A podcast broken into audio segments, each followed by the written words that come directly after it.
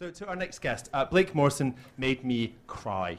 Um, he did more than once in And When Did You Last See Your Father, which was published 20 years ago um, this year, um, and remains definitive, adapted for the screen by our own dear David Nicholls. Is there something going Sorry, what's happening? What are you doing? Okay.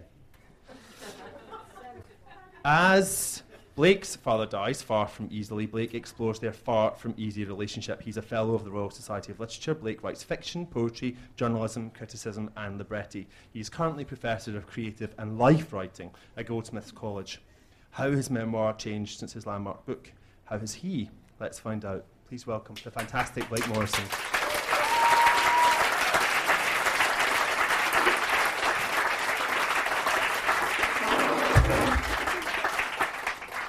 Thank you, thank you, Damien. Um, thank you for asking me. What a terrific setup you have here. First time I've been.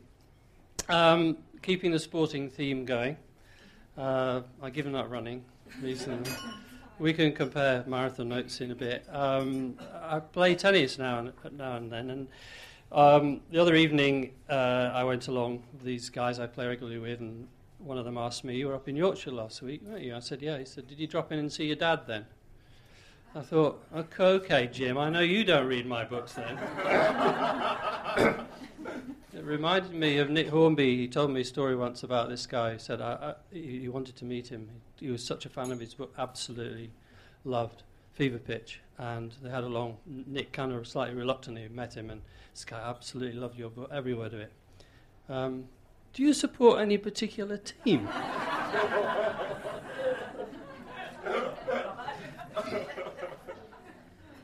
Uh, Damien said it's a sort of father's evening. I'm going to smuggle my mother in, but I want to start by reading from the very beginning of um, When Did You Last See Your Father? Um, one of the pleasing things about the film, um, and thanks to David Nicholls who wrote the screenplay, is that they kept the beginning that I had, uh, which is this. Can I read this? No, I'll put these on. A hot September Saturday, and we are stationary in Cheshire. Ahead of us, a queue of cars stretches out of sight around the corner. We haven't moved for ten minutes. Everyone has turned their engine off, and now my father does so too. In the sudden silence, we can hear the distant whinge of what must be the first race of the afternoon, a 10 lap event for saloon cars.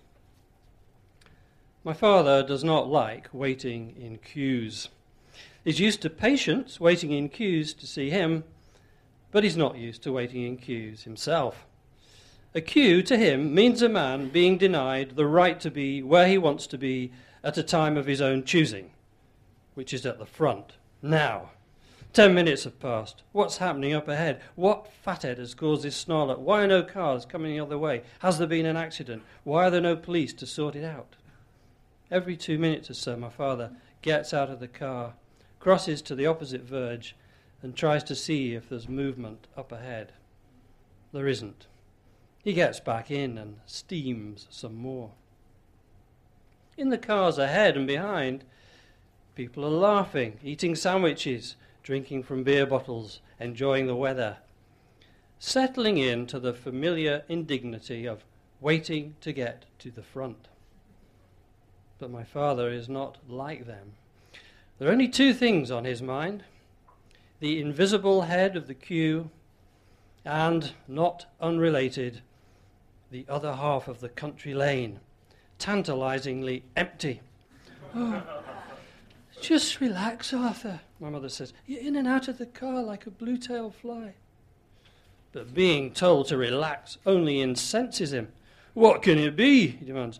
Maybe there's been an accident. Maybe they're waiting for an ambulance. We all know where this last speculation is leading, even before he says it. Maybe they need a doctor. no, Arthur, says my mother as he opens the door again and stands on the wheel arch to crane ahead.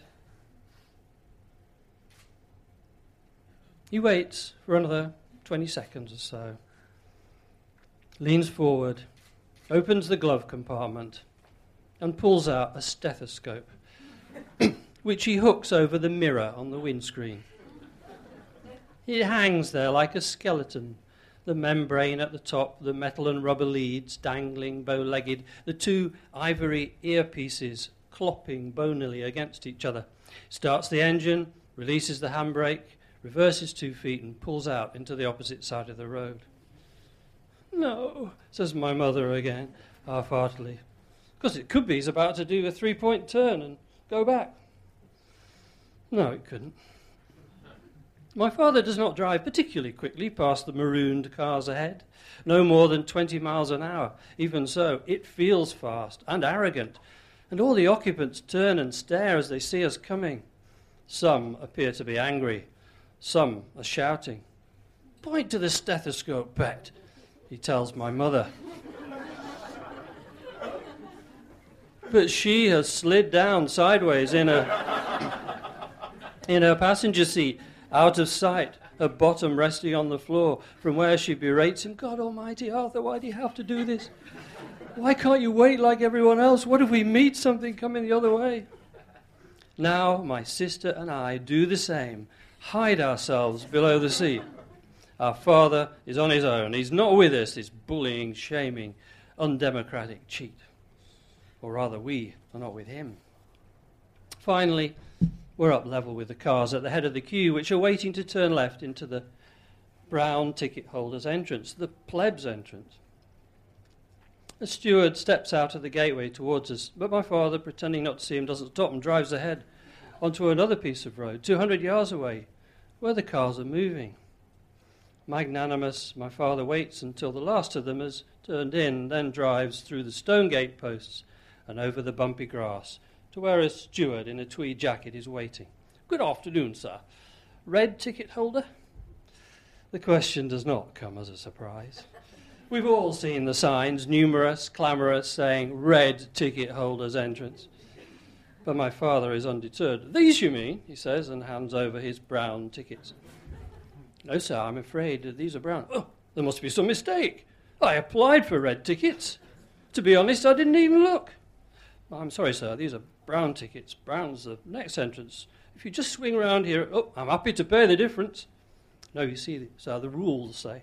I know where the brown entrance is, says my dad. I've just spent the last hour queuing for it by mistake. I drove up here because I thought I was red. Oh, I can't go back now. The queue stretches for miles, and these children, you know, so been looking forward to. By now, half a dozen cars have gathered behind us. One of them parks. The steward is wavering. Mm, now, you say you applied for it? Not only applied, paid for. I'm a doctor, you see. He points at the stethoscope. and I like being near the grandstand. This double non sequitur seems to clinch it. Right, sir. All right, but next time, please check the tickets.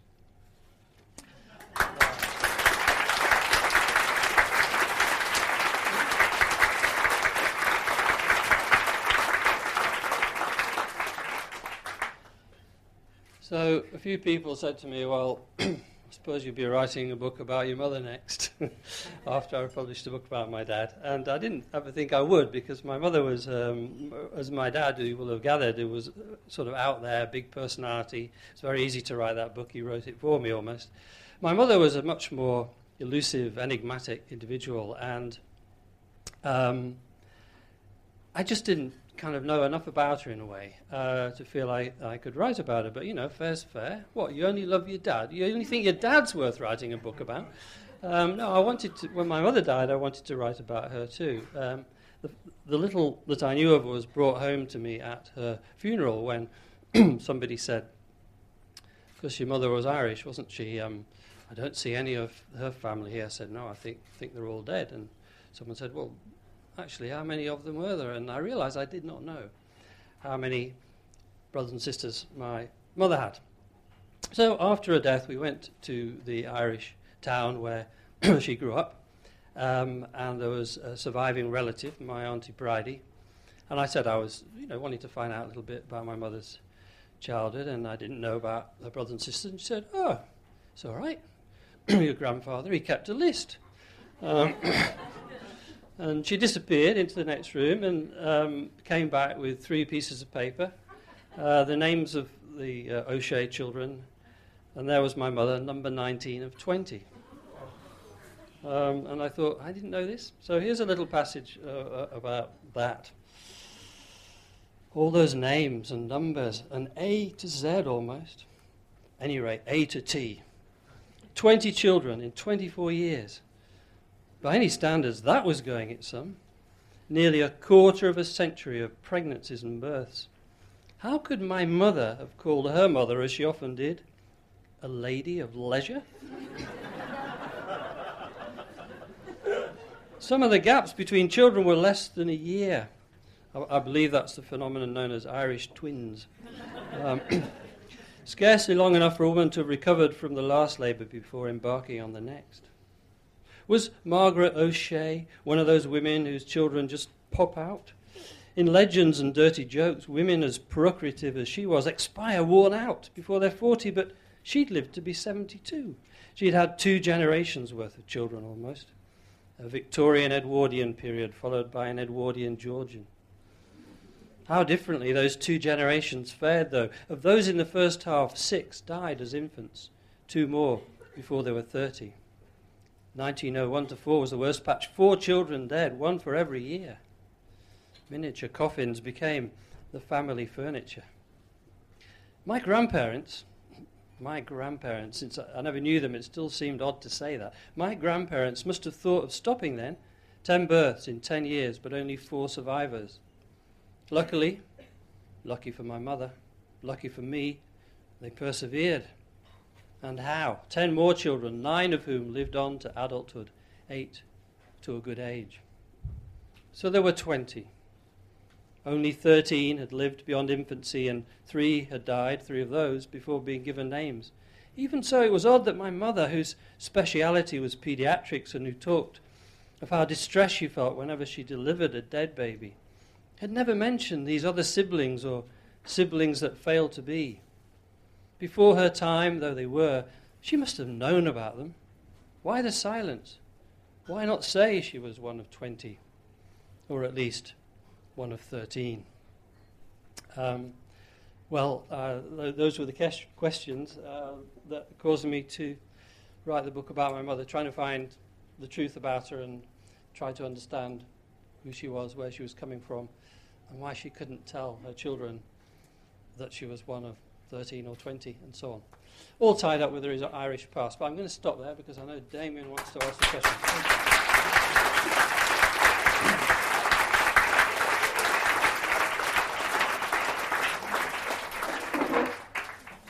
Absolutely brilliant. Um, I, um, I read, and, and, When Did You Last See Your Father years ago, um, I was recommended it by a friend when I was working at the Times, a friend who had not had a good relationship with his father. Um, and he said, you know, you, you and at this point in, in, my life, I was having a kind of, you know, strop of, I'm not, I'm just never going to talk to him again. And he said, read this book, and you might feel differently. And I did. Um, after after having read it, and you do a brilliant afterword to this, to this book for when the film adaptation came out, in which you talk about fathers and sons um, and the, the kind of connection that that's given you to people. I wonder if you could kind of start by talking about, about a wee bit about that. Well, I mean, the main thing to say is I, I could never imagine, I don't know how it is for you, writing about my family. I mean, you know, my family were the opposite of books. They were the opposite of literature. Uh, that, you know, they were doctors and they wanted me to be a doctor, so how could I avoid being a doctor? Well, read poetry, read books. And, you know, it drove my dad mad to see me sitting reading a book. Um, so I was trying to escape him. And, you know, guess what? He gets to be in my book, doesn't he? um, he gets to be the subject of the only book that's kind of, uh, you know, because I started as a poet that reached a wider readership. Thanks, Dad. You know, it was. How do you think he'd feel because, about that? Oh, well, I think he'd enjoy that. um, and, you know, he'd have enjoyed being played by Jim Broadbent, I like to think. The trouble is now, whenever I see, think of my dad, I see Jim Broadbent. um, uh, and, you know, even worse than that is when I look in the mirror, I don't see Colin Firth.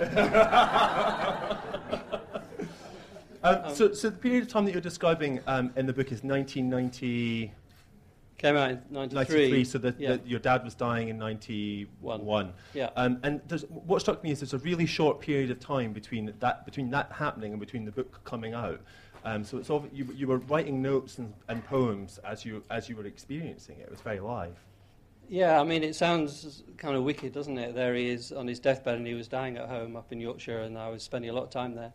Um, that I was taking notes, but um, and maybe there was, you know, splinter of ice in the heart that I was doing that. But I think also I was just trying to cope. I couldn't sleep at night. I was back in my parents' home, and Which I'd is wri- weird. I'd, I'd write down all these extraordinary things that I observed, i.e., this man who was clearly immortal, who was going to live forever, was suddenly fading in front of me. So I, I you know, I kept notes, and that certainly helped going back um, in the subsequent months, writing about him, which, which was, frankly, to begin with, for, for therapeutic reasons, to feel better. To Just Yeah. is that because you couldn't talk to anybody and you're writing it down was easier? No, you weren't going to be challenged, Uh, or No, I couldn't. I could not talk about my dad without, you know, welling up. And so I took myself off briefly to see a therapist, and that was going okay until one day I sort of imagined my dad over my shoulder saying, 50 quid an hour? what the, fuck do you think you're doing, wasting money that way? So, so you know, the, the, the writing was, was, was the way of, yeah, coping, being able to talk about him, put, uh, you know, um, putting him on the page. Um, There's so much of, of, what you say about your dad and how you say it is so Yorkshire. Um, and um, my, my, you know, my, my boyfriend's from Yorkshire. He's not like that, but his parents are quite like that, and particularly his dad. And there was so much of it that seemed so familiar to me, and I didn't really realise that he was a type until I was reading it. Um, and yet you are here down in, in London, and there's a real contrast, isn't there, um, between you, Blake, down in London, away doing poetry, and them up in up in Yorkshire doing medicine. It's like you're a stranger when you go back. Yeah, um, my sister's still back, uh, living in the house. The Where, same house. Where, where, the same house. Um, she is a little worried um, about, you know, sub, you know, I've written a book about my dad, a book about my mum. um, there's only one other member of the family. Um, I have tried to reassure her that um, she'll have to die first, and I'm not going to, you know, speed that up. It's all right. Um, how did your mum feel about and, and your sister? How did they feel about the book when it came out about your dad? I mean, th- I mean, I it's a kind of question about what, what responsibility, if any, do memoirists have to the living? Well, I, I show, you know, yeah, my mum was very much alive when I had this book in draft, and I did show it to her and say, um, look, if there's anything here you're unhappy with, I won't publish it, or we can change things. And she said, well, there is one thing on page 119. You describe me as a Catholic.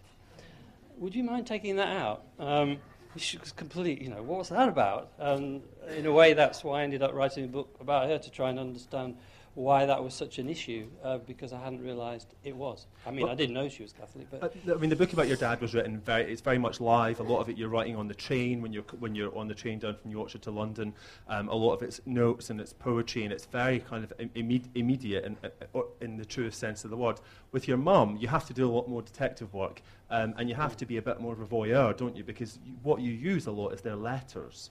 Yeah, my dad never threw anything away, and um, at some point, um, you know, way before his death, he, he, he said, "Look, come in here. I want to show you. Under this table, I've got a whole load of family correspondence. You might like to read this one day." And I thought, yeah, you know, boring old letters. No way am I ever going to want to read them. Uh, when my mother was dying, I suddenly realised this was this. You know, in there was the correspondence they'd exchanged. Um, before I was way before I was thought of, before they were together, when they were courting. In other words, I kind of had access there to period of life we never normally know. We don't know about our parents before we came along, before they were parents.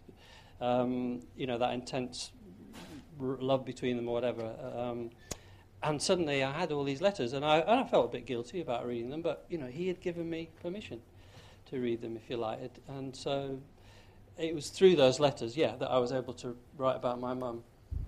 Um, and I mean, you, you mentioned the kind of intense passion, but what's very interesting to me about their relationship, and you, and you talk about this at length, is that they did. They, obviously, they did have an intense passion later, but when they met, it wasn't. It wasn't intense. Your, your dad was sort of almost kind of trying on his luck, and there was um, uh, um, because of the, the, the difference during the war in the postal times for the letters, there was a lot of kind of almost Shakespearean misunderstanding and misinterpretation of facts. Yeah, um, my dad was in the RAF, RAF doctor during the war, Um, and he was in those hot spots of the Second World War, the Azores and Iceland. In other words, he was sitting around doing nothing for, for weeks on end. My mother was working her socks off in hospital. She'd come over from Ireland. So he had time to write these incredibly long letters to my mum, and she would write a few lines between operations and so on to him. So there was that real disjunction. Um, but, you know, you, the strange thing for me reading these letters is there are so many obstacles to them Yes. marrying and being together that it was like reading a thriller and thinking, well, it, I, I did actually think, no, they're never going to get married and I'm never going to get born. um, and um, so it was wonderful to get to the end and find, yeah, it's okay. the living happy ending. I'll take questions, Sylvia. Hello. Hello. Um, I have many questions, but my question for you is this. You have worked in many kind of like different mediums of writing, poetry, journalism, script writing. Which do you feel most comfortable with and why? It's a very good question, actually. I mean, you've described yourself um, in the past as an, an ex-poet, um, and whi which of the many, many various ways that you write is, is kind of your favourite? Do you have one? Well, I've, I've gone back to poetry. Um, it's, it's difficult. I mean, I keep trying different things. You know, one day I'll find the right thing, the right form. I don't think you will. Um, I think you enjoy all the different things, don't Uh, you? I like Isn't trying different things. Um, as I say, you, you know, you move from memoir to fiction because you run out of family members to write about. Um, and um, I mean, poetry was how I started, and maybe it's what I'm getting back to now. I don't think I have a favourite, but you, you, you need to tell different stories in different ways using different forms. So you, each time you're trying to find the right form. You didn't think about fictionalising the, the stuff about your dad. Yeah, it would have been the cowardice, really. I mean, the whole point of that book is people believe the story. You know, w- what worth it has is you believe here's a guy who's grieving over his father. This is a real man. This is, and so on. Um, so no, I didn't think there was much point fictionalising it. Jojo. Following on from what you just said, what obligation do you feel when you're writing autobiography which sort of encompasses other people's lives to tell the absolute truth about them versus protecting them? Because if I think about my own family, they never speak to me again. But I know that with some people I know who've written um, biographies of their own family, members have never spoken to them again. So I'm kind of curious to know whether Yeah, ha- does ha- it have validity if it's not entirely true?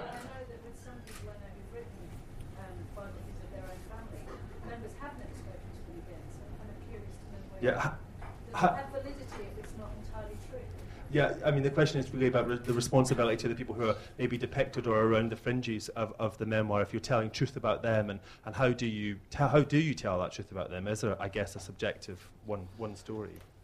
Yeah, I mean, you you might change your name or two, or you do you do obviously try and protect people. Um, I tried to protect somebody with whom uh, I described an embarrassing sex scene, if you like, in the book, and changed the name. And she was really annoyed. Why couldn't I be? Why couldn't I have my real name? Um, and and then there was Auntie Beattie, who's, who was sort of the other woman, my father's other woman in my childhood, and I, I changed her name. And she got to hear about the book, and she was, she rang me up and she said, "This is terrible, terrible. I, I've heard about this, but you better send it to me." And I did, and um, I, I, that was maybe a bit naughty, not consulting her. I showed everybody else. Um, she rang up and said, "I've read it. It's you know, it is awful what you've done." Well, I changed the name. I'm sending the book back. It never arrived in the post, and um, and then she rang up a little later, and you know, we talked to each other a lot over the next few years you know, we can get a bit too fearful sometimes about how people are going to react. You know, some people think just the mere act of being written about is, a, is somehow an act of violence or desecration, but some people enjoy being written about. They don't necessarily object family members. You can be surprised. I'm going to take two questions. There's one at the back, and then then Jessica at the front. So I couldn't. See. Oh, oh, okay. Uh, and did he raise his? It's you. Oh, it's you. You're waving a cane at me. Okay, that means I have to take three questions. Uh, one, two. You can go last, though. Julia. Um, how, how strong is the dividing line between um, biography, memoir, and fiction and poetry, particularly um, with reference to your own autobiographical content in your fiction? Yeah, I mean, how, how, how far do you? I mean, I guess in, in, in fiction, how far does does the does the truth or memoiry type stuff intrude, and, and I guess vice versa? How fa- how quickly might you? How much might you fictionalize memoir stuff? Uh, very little. I mean, I think Philip Larkin said, you know, poetry's about yourself and fiction's about other people. And that's a bit crude, but I, I think of my fiction as being, you know, fully fictionalized. It's not kind of people I know in disguise. Um, and the memoir, on the whole, you can believe it, I think. I like to think. Jessica? Um, I just more than a question, but I haven't read your book yet. But Damien mentioned a lot of work. Um, did you ever question making very public what your mother had kept private? Yeah, did you ever did you ever question making public what your mother had chosen to keep private? Well, I don't know that she kept it private. You know, my dad had uh, collected these letters and kept them very carefully wrapped up. And I, I did worry my mother would get rid of them towards the end of her life, but she never did. Um, so I kind of felt I had permission there. And in the end, you, you know, you ask yourself, what, what, how are you using these letters? Is, is it as homage or is it because you're writing a misery memoir about how you hate your parents? It wasn't the latter. You know, I, I, it is kind of paying homage to them. So I felt it was okay. She might have been a bit embarrassed, if I'm honest, by, by some of the things, but I don't think there would have been a, a, a major objection. Um, I'll take that one question at the back there. Sorry, go ahead, Pash. Maybe it's gone into some of the, the, the, quite, you know, the ancient lineage of the personal memoir in, in literature. What I wonder is, recently, let's say in the last 20 years since you since fatherhood, um, to what extent has there been a look? The greatest personal memoirs have been universalistic as well. Um, I speak from experience when I say that is stuff to the mass media. Recently, they want stuff that is personal and voyeuristic. Uh, okay, I, I think I get where you're going with this question. I mean, 20 years ago, when, when, when, when you when you wrote this book, it was I mean, very, very, very, very different from a lot of, of what was around it, and very controversial in, in lots of ways. How has the genre, do you think, changed um, since since your since your contribution? Yeah, I mean, it came out at the same time as Fever Pitch, which was also largely non-fiction memoir, to some extent confessional memoir. Um, you know, and, and 10 years before that, people would have said, could you go away and write a novel and disguise all this and change all this? So, so the memoir opened up at the beginning of the 90s to people who were not well known, who might even be young, to write something that felt a bit like fiction, but which was true, true, true stories. Now I worry that we're in an age of celebrity memoirs, and I, I, I teach life writing Goldsmiths, as was mentioned, and you know, I'd like to think that some of the really interesting stories that uh, some of my students are telling are going to be publishable. I worry that actually the only memoirs people want anymore are celebrity memoirs. You know, and so we're going to miss that texture of ordinary life if, if, if that happens. But, you know, it's a very legitimate form, and as you say, it's an ancient lineage. Confessional memoirs have been around for at least 2,000 years. Cheryl Cole's not a part of that. Huge thank you to Blake Morrison.